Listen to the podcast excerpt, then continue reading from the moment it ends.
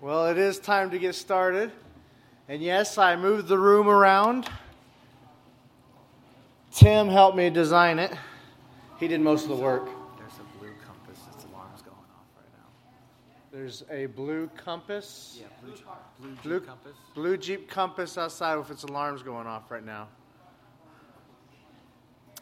All right. I promise no matter where you sit, the Holy Spirit will find you. And I'm also on the other side of the room, which is kind of different for me. But I moved it so that our brothers and sisters who are joining us online can see me better. Um, because they are the cameras there and they wanted to be able to see me better. So um, this uh, this will work out better for us. Um, yeah, did you guys enjoy your week off last week? No. We were supposed to have a uh, a, a singing last week, last Tuesday, and uh, and that fell through, and I was already on vacation, so nothing happened. But um, I enjoyed my time off. I had a, a good uh, a good break. With um, I learned some things, put some pa- passages in the Bible together that I've been wrestling with, and now I have a bunch more questions. So, but I got some answers. Yeah, so so it's been fun. Uh, today we're going to continue in with ancient church history. So let's go ahead and start with a word of prayer, and then I want to ask that those get passed out.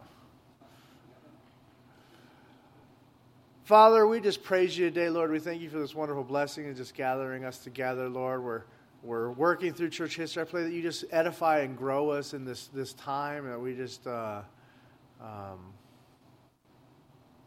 work within uh, this, this time of faith, and we, we learn the history, but we, we, we, we use it to see how we have, have grown closer to you and times we've done wrong and learn from this experience, this as you we know you did not stop with the new testament. You kept going on through history and we're just pray that you just reveal yourself to us throughout history and, and as we, we, we study and we learn and, and we fellowship. In jesus name pray. Amen.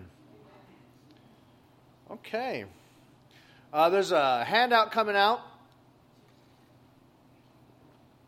It'll look something like this. We're talking about defense of the faith. Um, when we talk about defense of the faith, there's a word we use for that. Do you guys know what that word is? Defense of the faith. Apologetics.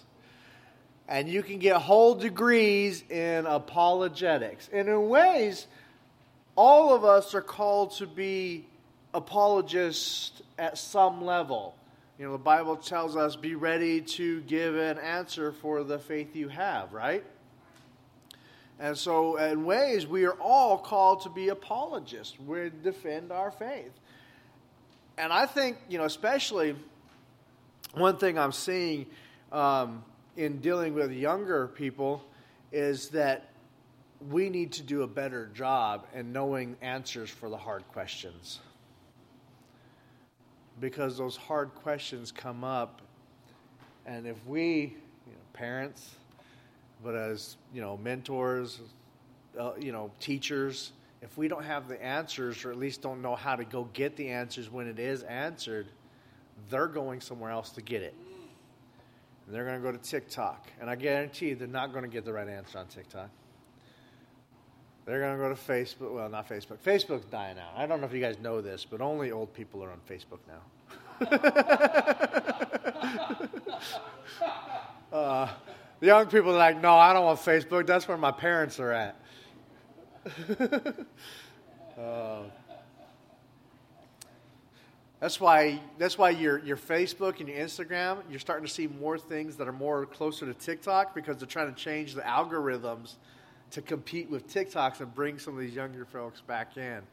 It hasn't worked so far, but who knows? Um, but yeah, so, so when we talk about defense of faith, we use the word apologetics.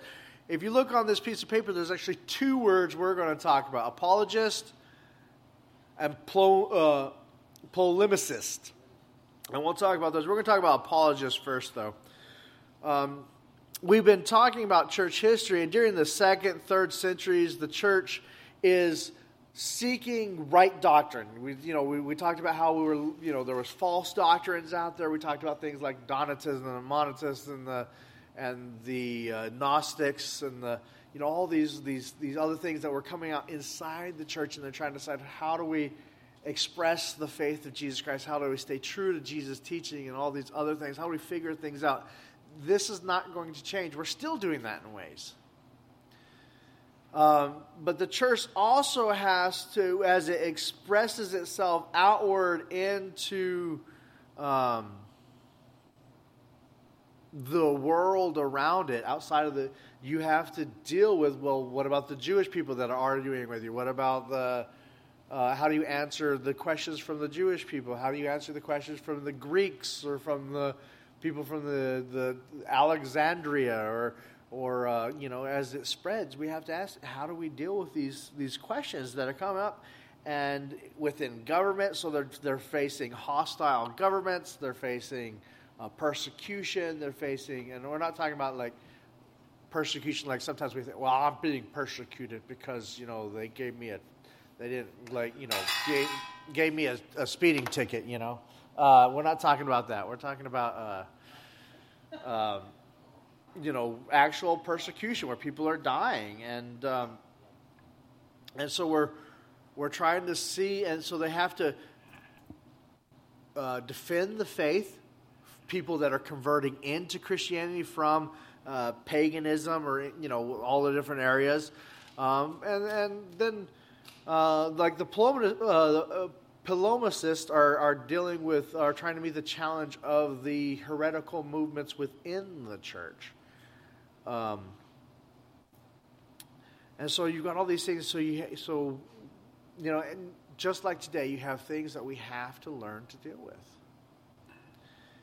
And um, and, as you read these ancient church history books, um, you're going to see that they are trying to defend the faith, and we get a feel for what is being taught, how they're dealing with Greek philosophy that they're coming in contact with, uh, Eastern philosophies, um, all these other things. And we're going to see a split. Like, okay, so let's talk about apologists.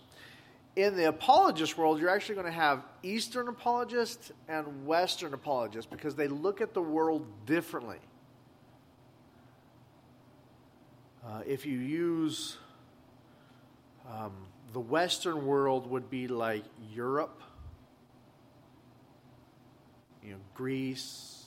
There's a mountain range right there that kind of separates itself from what we call the Eastern world, which would be like modern day Turkey and um, and, Israel. Well, Israel today, but Alexandria would be an Eastern one, even though that's in, in northern Africa.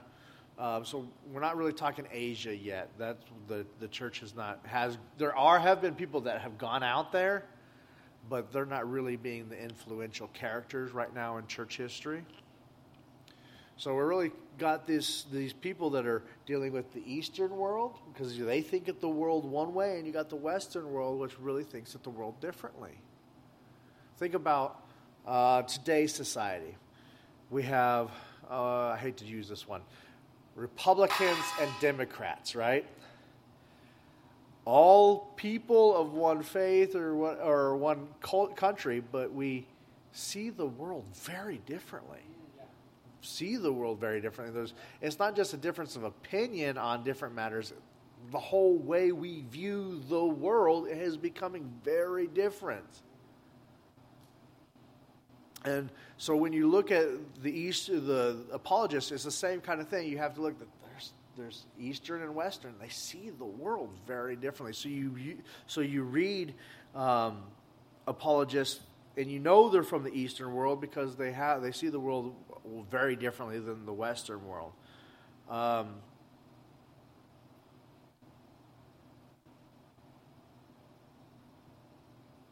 yeah. So let's talk about some apologists. I'm not going to talk about all the apologists that we could talk about, but let's let's talk about um, a big uh, one of the big names, Justin the Martyr. Justin Martyr. He is circa 100 to 165 AD. Now, everyone knows what I mean when I say circa, right? Circa means around. Okay. He was probably the foremost apologist of the second century. Um, born near the biblical town of uh, Shechem, he uh, became a wandering philosopher in search of truth. And he tries uh, Stoic philosophy. Uh, Stoic philosophy, um, that'd be like Plato, Aristotle, Socrates. Um, and as he deals with some of these things, he um, he, he, he doesn't he's not satisfied. He tries things like numerical philosophy like uh, pythagoras. How many guys remember your pythagorean theory right? Yeah remember that long theorem you had to learn in, in, in geometry that, that you know i know that dreaded class geometry The pythagoras pythagorean theory is actually part of a, a philosophy um, that has changed math forever for the better but he had this whole religious, philosophical uh, teachings around his theorem. And so uh, there are still people that, that, that study the Pythagorean theory in a religious manner. Um, pretty interesting study, but not really what we're talking about today. So I'm not going to get into that. But um, one day while Justin is walking along the seashore, an old man directed him to the scriptures as the true philosophy. And, um, and, and, and as he read the scriptures, it led him to find, uh, I guess, the peace he craved.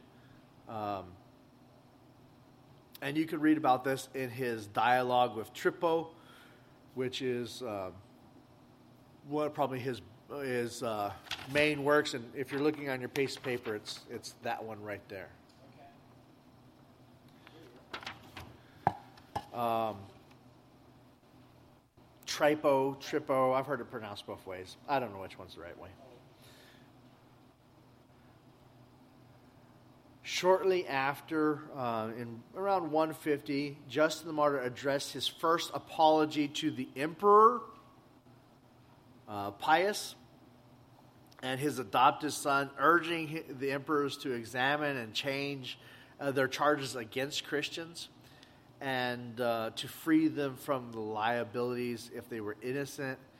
Uh, he uses his, his stoic, his, his philosophical background to make arguments towards the Roman emperor um, to make the case that Christians were not atheists and were not idolaters. All the, you know, remember we talked about when we talked about persecution, one of the things that, that Christians were accused of was they were atheists because they didn't believe in the gods. They were idolaters because they weren't they were worshiping, they were not worshiping idols, and um, and so you know, he will use his, he will use his skills that he learned as a, philo- philosoph- a philosopher to, um, to argue against the persecution that the emperor is doing. And uh, he will, he will um, attribute the, the, the evil influence to the work of demons. Um, and, and call for the freedom from persecution. Successful or not is arguable depending on how you read history, but it is a very good example of what Christians were believing at the time and how they were using Greek philosophy to appeal to those in power and those not in power to defend against the to defend the faith the faith. Um, Justin will also have uh, works that will uh, try to convince Jews of their messianic um, uh, of the messianic um, faith. See, apologists, all these apologists up there and more, they they they aim to um, go up against the false charges of you remember atheism, uh, cannibalism. That was another one they they brought up. Incest. Um, indulgence, antisocial actions towards their neighbors. Um, these are things that they will seek to argue against, but they're also trying to um, win people to the faith, and they're trying to uh, to contrast Christianity with Judaism, pagan religions, state worship, and trying to show that they were sinful and foolish things. So. Um, So he's going uh, this side. Um, a um, I don't know if he's on this piece of paper. Uh uh Anyways, uh, Tatian, a widely traveled Eastern scholar, was the pupil of Justin in Rome and he wrote an address to the Greeks after the middle second century, um, using the apologetic forms. Um, in which he, he seeks to um, argue Christianity's superiority to the Greek faith, uh, the Greek religions and declare that Moses um, was over the the others, and that um, and and, and um,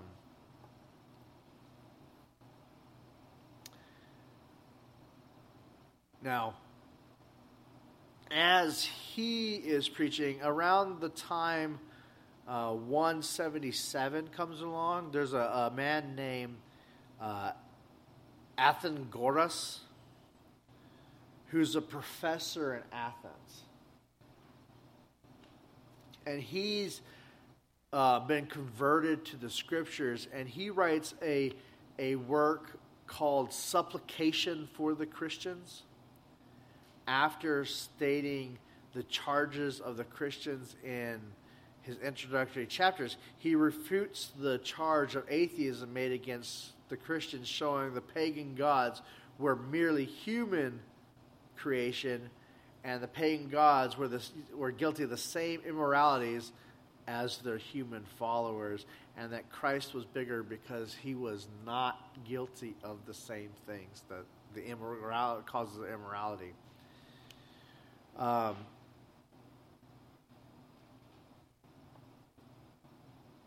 yeah, I'm going to skip him.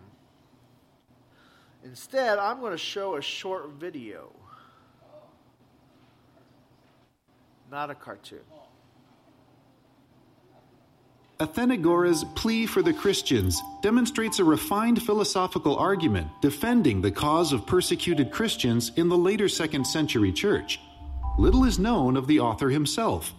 Athenagoras' name does not even appear in the work or in Eusebius's Ecclesiastical History, which attempted to list major Christian writings in the early church era. However, Athenagoras' style is distinct as someone with extensive training in the philosophy of Plato and in Greco Roman rhetoric. Athens itself was well known as a center for politics and education during the golden era of classical Greece, Following the Roman invasion of 146 BC, Athens' emphasis on philosophical education continued well into the next few centuries. Christian apologists, that is, those who defended and explained the Christian faith, commonly used Greco Roman rhetoric to support their cause and argue for human rights to be extended to the Christian community. Apologists also corrected misconceptions about what non Christians believed in matters of Christian faith and practice. Athenagoras' plea was addressed to Emperor Marcus Aurelius and his son Commodus. Since these two co ruled the Roman Empire from AD 176 to 180, it's likely the plea for the Christians was written to address an outbreak of Christian persecution in the year 177. A plea for the Christians begins by reminding the emperors that they had allowed the indigenous people they ruled to continue their own religious practices, no matter how absurd those practices may have seemed to the Roman mind. Therefore, their entire empire experienced peace, all except for the Christians who were being persecuted not because they did anything wrong, but because they simply bore the name Christian.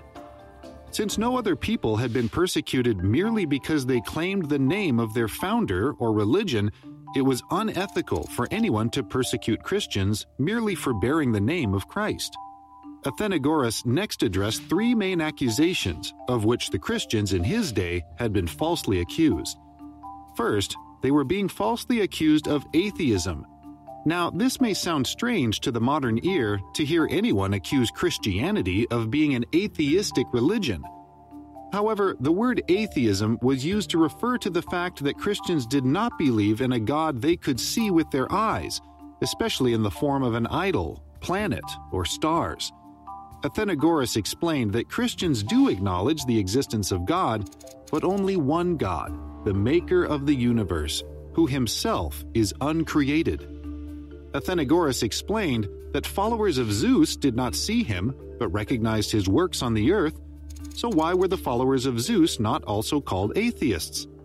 Even Christians' monotheism, or belief in one God, was commonly upheld by philosophers like Philolaus, Lysis, Opsimus, Pythagoras, Plato, Aristotle, and the Stoics. Athenagoras explained logically it would be impossible for two or more gods to exist because then one or more of them would have to be incomplete or imperfect. To be truly God, he must have pre existed matter and brought matter into being. Citing the words of their own poets, Athenagoras reminded his readers that their gods were described as ugly, nonsensical, ridiculous, rude, and stupid. The early church apologists, even under fear of persecution, spoke boldly and were not worried about offending the sensitivities of their readers when making spirit led, logical points in their arguments. Athenagoras explained that idols, who have no ability to live or move, must wait on their followers to move them. Thus, they were no gods, for they were weak. The second false accusation against Christians was that they participated in Thyestean feasts in other words, they were accusing the Christians of being cannibals. Again, this may sound strange to the modern ear, but the false accusation was made based on a literal understanding of the celebration of the Eucharist. Jesus taught his followers to continue a ceremony in which bread and wine were consumed as reminders of the sacrificial death of Jesus' body and blood, respectively. Athenagoras explained that Christians would have to kill someone before eating them literally, and since Christians abhor death and all violence, it would be impossible for this to happen in the first place. This included drug induced abortions, which Christians considered to be murder. They believed the fetus to be a human being in an early developmental stage and therefore the object of God's care. They also believed that people who gave birth to babies and then abandoned them on their doorsteps, a deplorable yet common practice in those days, were also guilty of infanticide. The third false accusation against Christians was that they were engaging in group sex, or polyamory, because of their referring to their loving one another. Athenagoras explained that because Christians were so focused on the next life, they couldn't bring themselves willfully to sin they didn't believe they would merely cease to exist or be annihilated when they died. Therefore, they lived their current lives with a motivation to enter the next life without shame. He also explained that Christians took their sexual purity so far that they believed lust is the ethical equivalent of adultery. They took their sexual purity so far that they believed even sex in marriage was solely for the purpose of procreation rather than indulging physical appetites. And taking a second wife, regardless of whether the first wife was still alive or dead, was also a form of adultery. Beyond defending Christian behavior, Athenagoras reminded his readers that the false accusers and even their gods were guilty of sexual sins too. In conclusion, Athenagoras asked Marcus Aurelius and Commodus to reconsider the accusations as false and see Christians, instead, as people who pray for them and the peace and prosperity of the empire. In this classic apologetic letter, Athenagoras refuted three false accusations demonstrated the superiority of Christian monotheism to the polytheism of their false accusers, and assured the emperor and his son that Christians were beneficial to them and to the Roman Empire.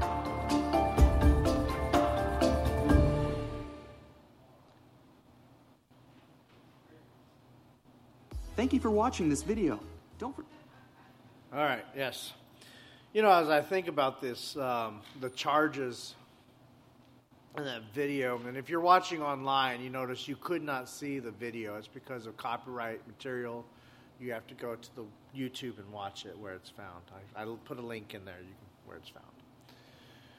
But um, I think about these things, and I you know, because what apologists do is, is they hear a claim against Christianity, and then they refute it or defend it as superior.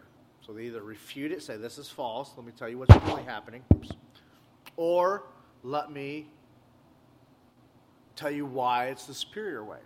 This is the same practice we see today. This is what an apologist does today. So if you read, you know, any of the apologists, you know, uh, Lee Strobel or, or, J. Warner Wallace or uh, um, I mean, there's a hundred, you know, different apologists out there the, they're doing the same exact same thing that they were doing then. Is they were either saying, okay, what you said was not true or only partially true. Know, let me explain what's really happening. Or you say, well, that's true. Let me explain why it's the better way. Now, this is the case of we don't worship your gods. They, you know, uh, uh, uh, Athenagoras uh, said, you know, your gods are, you know, they're just idols. They have, they're lesser because you have to wait for them to move. You have to move them yourself. Um, you know, so it's it's um, it's this challenge to, and, and this is the same thing. And so you'll see these things today, and some of the same. You know, we don't get called cannibalist anymore but there's still much that people don't understand about like Eucharist. And and some of that's because of our own bad teachings, you know, our inability to teach, and some, you know, and, and these things. So, um, so you know, I like, and, all right. So these ones we've been talking about, Justin Martyr, Athenagoras, these are all considered Eastern uh, apologists uh, Western apologist, um, one of my personal favorites, Tertullian. Um, he was born um, in, in, in, in Rome. Oh, well, to a Roman centurion, and I think he was living in Carthage.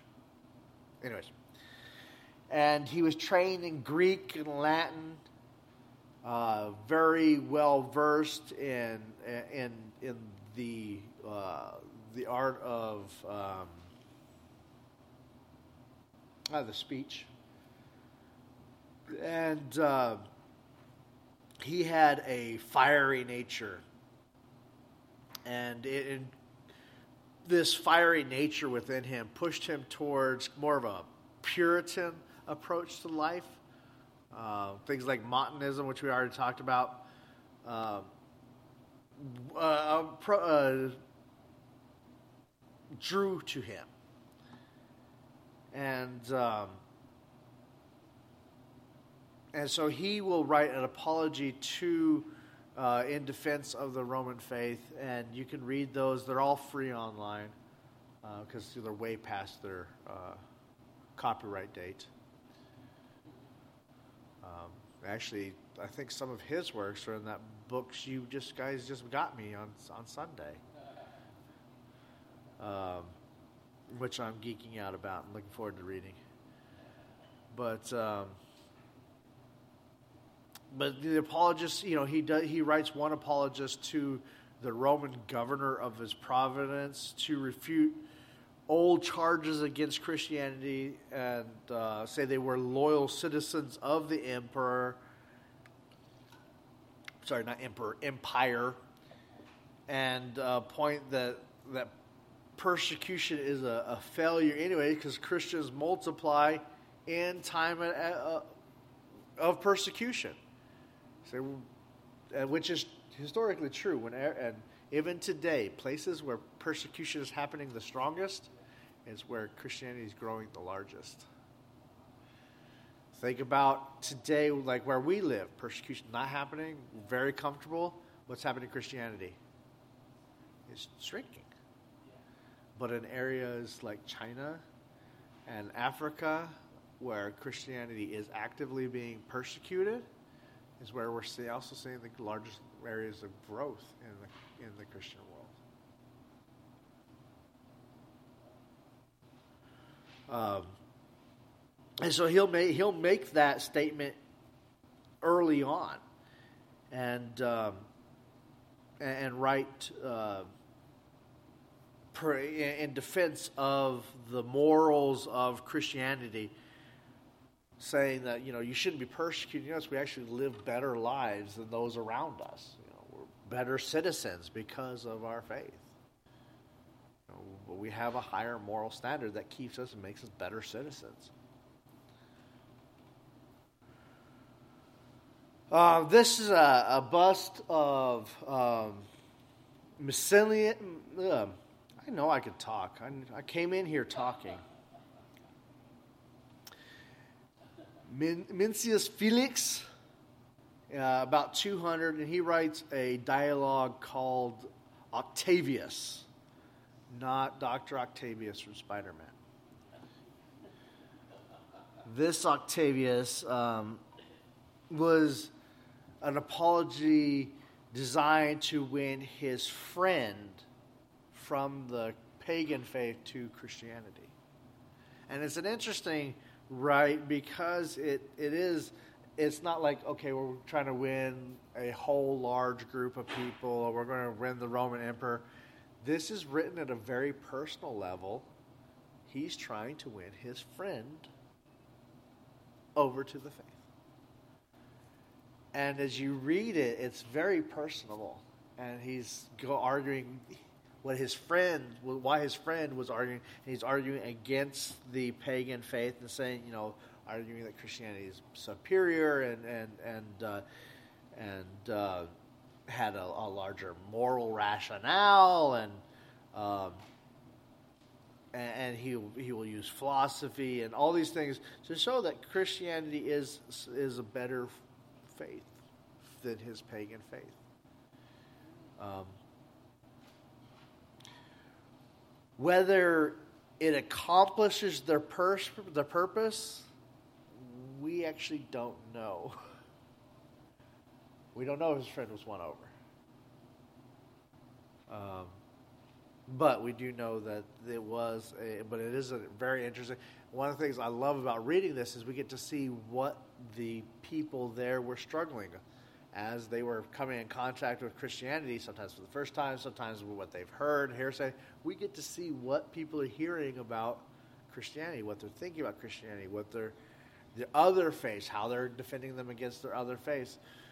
Very fascinating. I think one of the things that we, we can learn as we read this is because we are constantly coming up against people that are of other beliefs and we can learn about how we deal with how we, we, we need to be uh, always, you know, not the word apologist means defense of the faith. It's uh, we, we often use the word apology, like an, like I'm saying I'm sorry. That's not what apologist means. Defense of the faith. And so we we are constantly like, why this faith? Why Christianity? You know, you come across someone who believes in Muslim, Islam, which I know sounds for some of you that's like crazy. Some of you guys already know people that are Islamic, and you're like, why Christianity? Why Christianity uh, over, say, something that's similar to it, like uh, Mormonism, which is not of the same faith, or FLDS, which is Fundamentalist Latter Day Saints, or uh, you know, Wicca is actually growing in popularity. Um, you know, why? Why your faith? And we can learn from these as we discover what the faith is. Now, these those are the the the apologist. On the other side, the uh, you know the polemicist. Now, polemic. Does anyone know what that big word means? Polemic.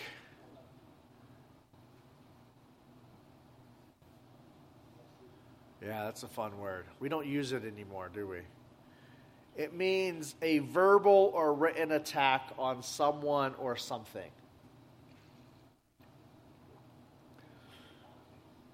Uh, you know, in some ways, it is like politics.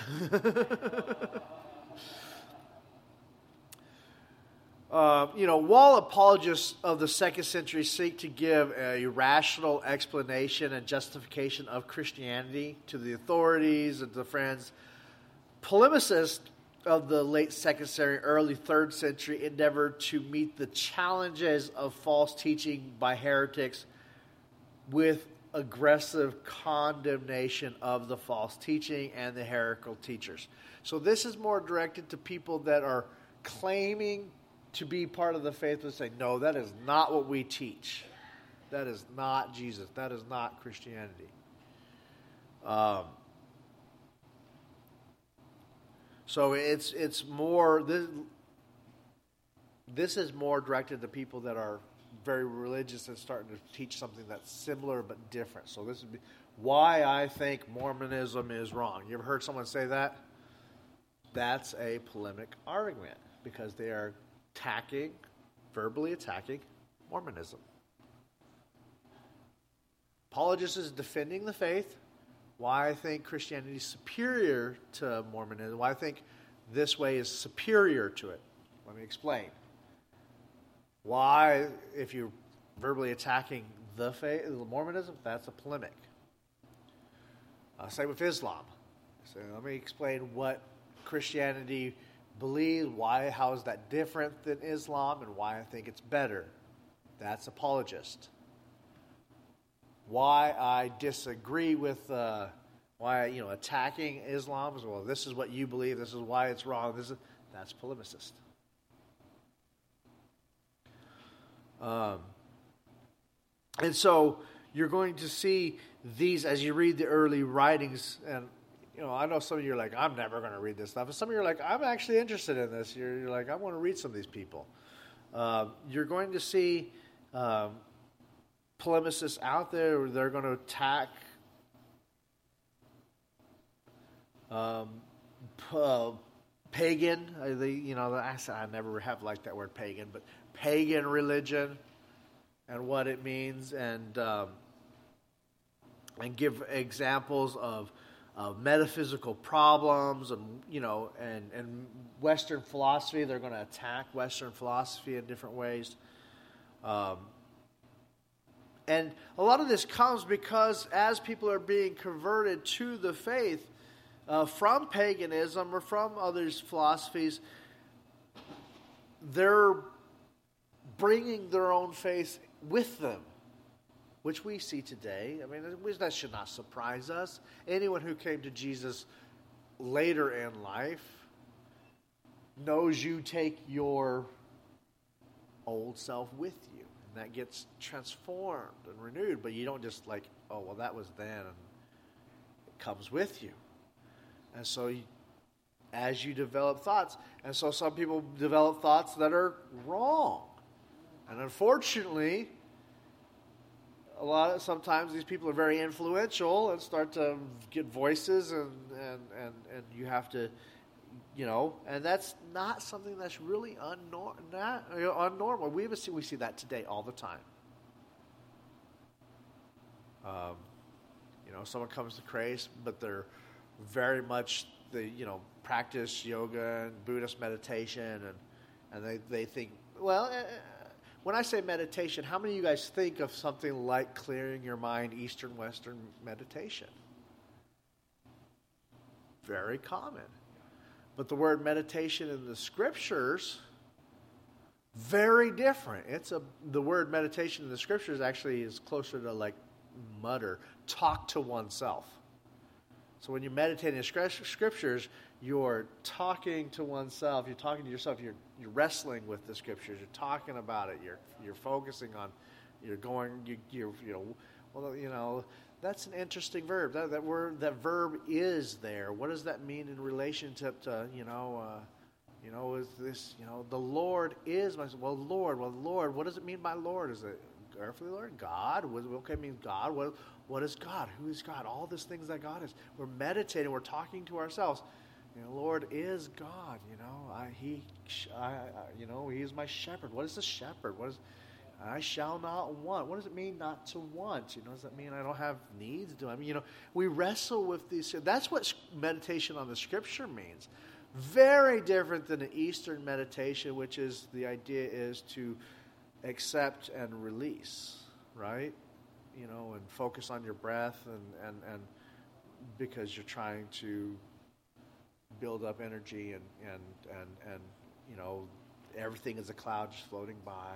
Try to, and I'm not saying that all Buddhist meditation is unhealthy, but it's not Christian meditation. That's not what it means when we say the word, when we say meditate. That's, it's a total different meaning. And so, you know, and so we, we, we should accept that these things are, way back then, they were coming in. You know, we still have to deal with that. As, you know, I've, I've just, some of you guys are like, well, I've been practicing Eastern meditation, part of my Christian faith, for years now. I got to go think about this. You know? Uh, you know, and, and, and so we should expect that then, as they're bringing the Christian faith in, you know, as we're speaking, we're in the, the second century, second, third, so that's two to three hundreds it's still a baby religion. It's still in its infancy. A lot of times we don't like to think about that, but it's still really young. The scriptures have not even been finalized yet. While this is all going on, we don't even have the Bible like we know it today. These list of scripture of passages that are okay and lists that are not okay are developing, and you can go read those.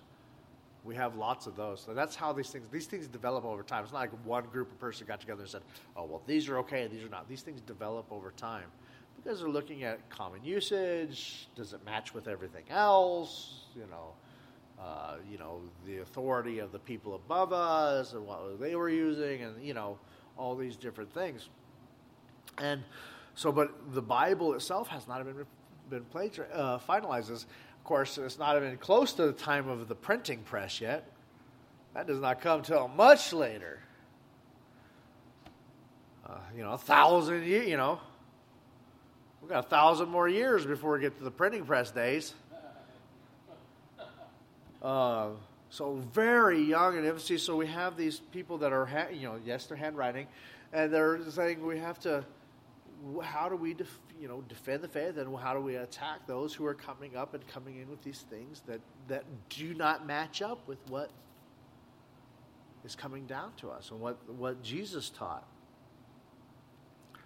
Um,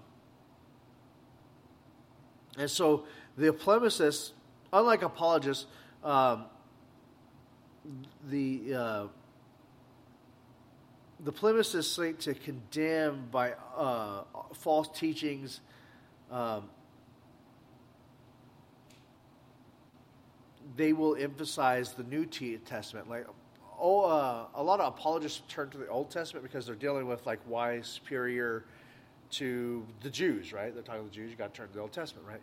Polemicists tend to focus on the New Testament, and so we start seeing this development of what the New Testament actually is in the polemicist writings. Very so. This I mean, so if you're why? This is one of the things that we're really excited when you read these. You're like, wow, that's we're seeing the New Testament develop as they're writing these things, and. Uh, and so they will use it as a source of Christian doctrine and uh, exp- uh, argue against false teachings and and and, uh, and turn to the apostolic fathers who had sought to edify the church, and so they will, uh, you know, so these things are, are being developed. Very fascinating. Um, another one of these uh, polemicist, and he's going to be focused mostly on internal attacks from you know within the church. This is Irenaeus of Lyons, um, who is a anti-Gnostic polemicist. Remember that word Gnostic?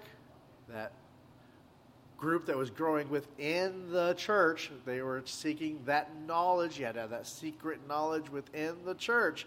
Irenaeus, he's the guy. Remember, I told you we were going to talk about uh, the Gnostics. You know, we're actually going to see the Gnostic come up quite a, quite a few times. But Irenaeus is one of the guys. He's going to be the, one of the main guys to argue for uh, against the uh, the Gnostics. And uh, Irenaeus, who was born in Smyrna, influenced by Polycarp. Uh, you know, he's going to go to Gaul, become he's going to become bishop uh, he's a missionary, and uh, his, you know his work uh, adversus on heresy, on heresies um, is an attempt to refute the Gnostic doctrines by using the scriptures and the traditions. And it's written about 180, I want to say 185. BC, uh, 80, BC, 80. We're in the 80s. Year of our Lord. Or C, if that makes you more offensive. Or, you know, Christian era. I'm okay with that too.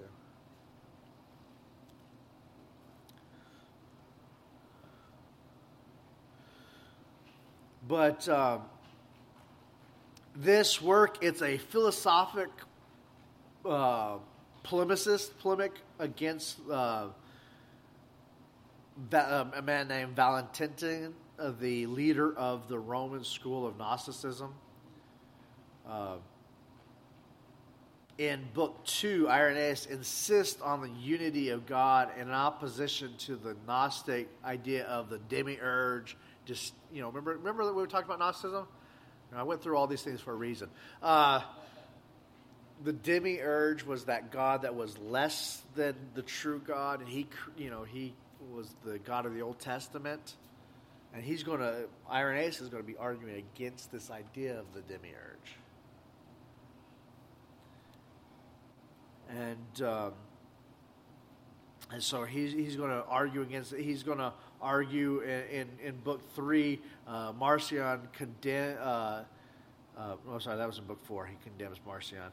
Um, in book three, he refutes this, uh, the uh, he, he seeks to uh, give a, a positive exposition of Christian position. Um, anyways,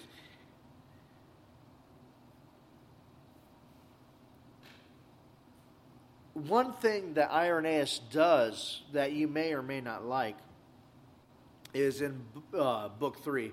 Uh, he emphasizes the organic unity of the church through the apostolic succession of its leaders and the rule of faith, which is what leads, helps lead to the idea of the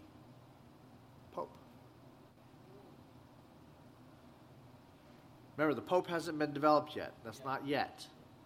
But the bishops, you, you pass it on, and he's going to start developing this idea. And so he's going to be in uh, support of this, uh, the idea is um, that the church should be unified as it's passed on by um, the apostolic father leadership. So, disciple makes leader, leader makes disciple, disciple becomes leader, leader and becomes leader, and makes more disciples, and they pass upon this apostolic way. Um, and so that becomes that'll eventually develop into what bishops, you know, into a pope-like structure. Um, not yet, though, but it is that is coming. Um, let's read a little bit of uh, Irenaeus. Uh, now, this obviously is translated uh, into English. He does not speak English. Um, I have to throw that out there. It used to be self evident, but I was at church one day and I had a man talk to say, tell to me that if the King James version of the Bible was good enough for Jesus, then it was good enough for him. So I have to throw this out there that this has been translated into English. Uh, Jesus probably spoke Aramaic. Oh, this one?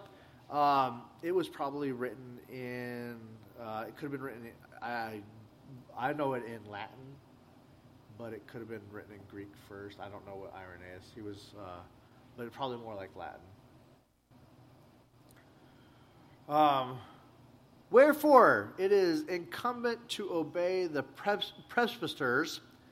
See that idea, this, the, the, the, those who are teach, who are in the church, those who, as I have shown, possess the succession from the apostles, those who, together with the succession of the episcopate, big words, huh? Uh, episcopate, uh, church leaders, have received the s- certain gift of God according to the good pleasures of the Father, but it is also the incumbent who holds in suspicion others who have departed from the primate succession and themselves together in place any place whosoever looking upon them either as heretic or perserver mind as and he goes on in this way. Um, supporting this and he turns as he reads this and i'll go to some of the wordings at the end there. As you read this he's turning to he turns to uh, like jeroboam in the old testament saying we need to like have succession just like jeroboam was uh, had a, a, a succession. And so we need to have the succession that was passed on just like in the old testament. So um, very interesting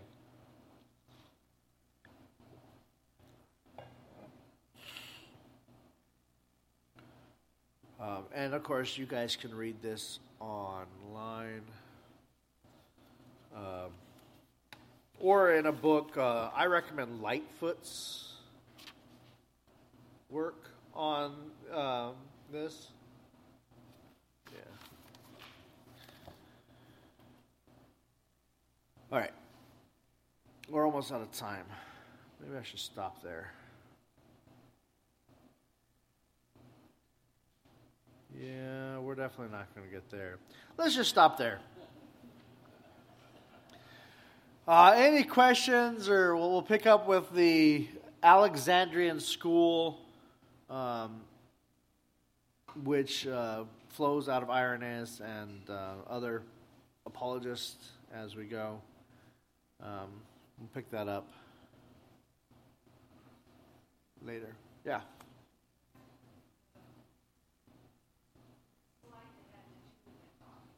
Two at the top. Is, it is right there.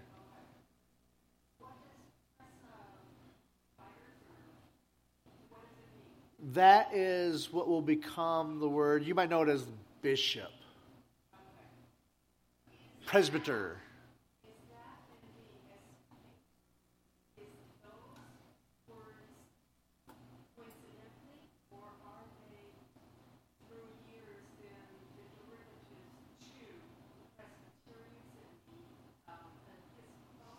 It, no, that they develop into those those ideas.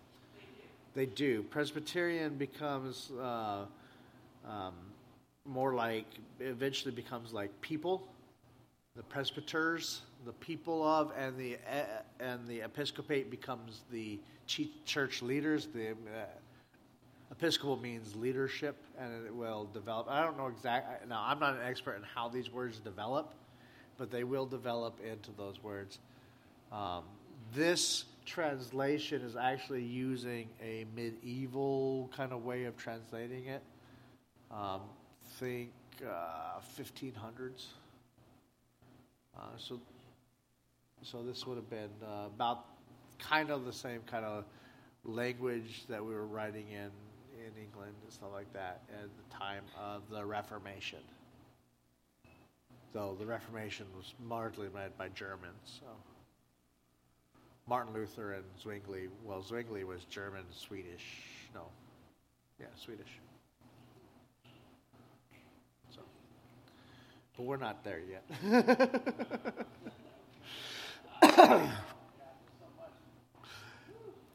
God did not stop moving just because our Bibles did. It's so amazing what God is continuing to do throughout our history and how He's going to take us into these times and how He's going to use people to, to, to grow what will become the church today. Yes, we can argue that, oh, we're away from it now, or we need to get back to this idea or that idea, and these things are good. But we've grown so much and how we've changed, and all this is part of our history. You know, we're sitting in this church right now believing the things we do, speaking the way we do about certain issues because of these people right here. Um,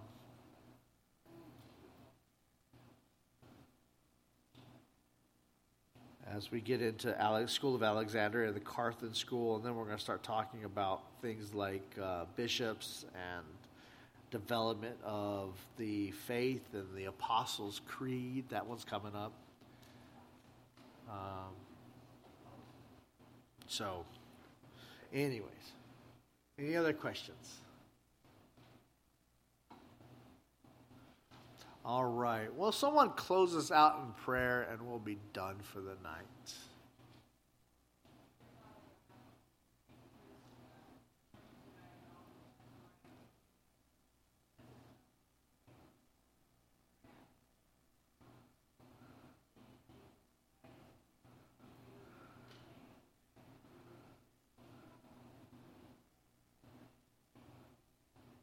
Amen. Thank you, Wendy.